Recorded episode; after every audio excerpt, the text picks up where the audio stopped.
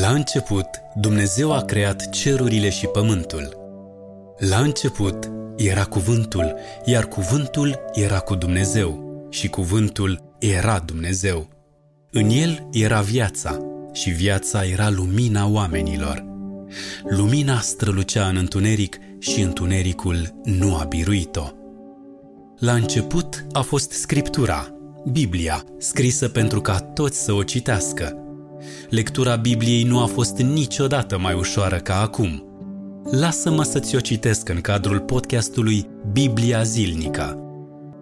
Începem fiecare zi cu un pasaj din Cuvântul lui Dumnezeu pentru ca în cursul unui singur an să putem parcurge întreaga carte, de la început până la sfârșit, din Geneza până în Apocalipsa, astfel încât să poți experimenta pe deplin Cuvântul lui Dumnezeu.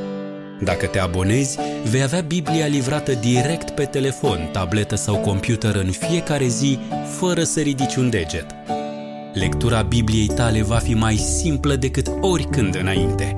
Poți începe cu începutul, adică pe 1 ianuarie, sau te poți alătura oricând călătoriei noastre.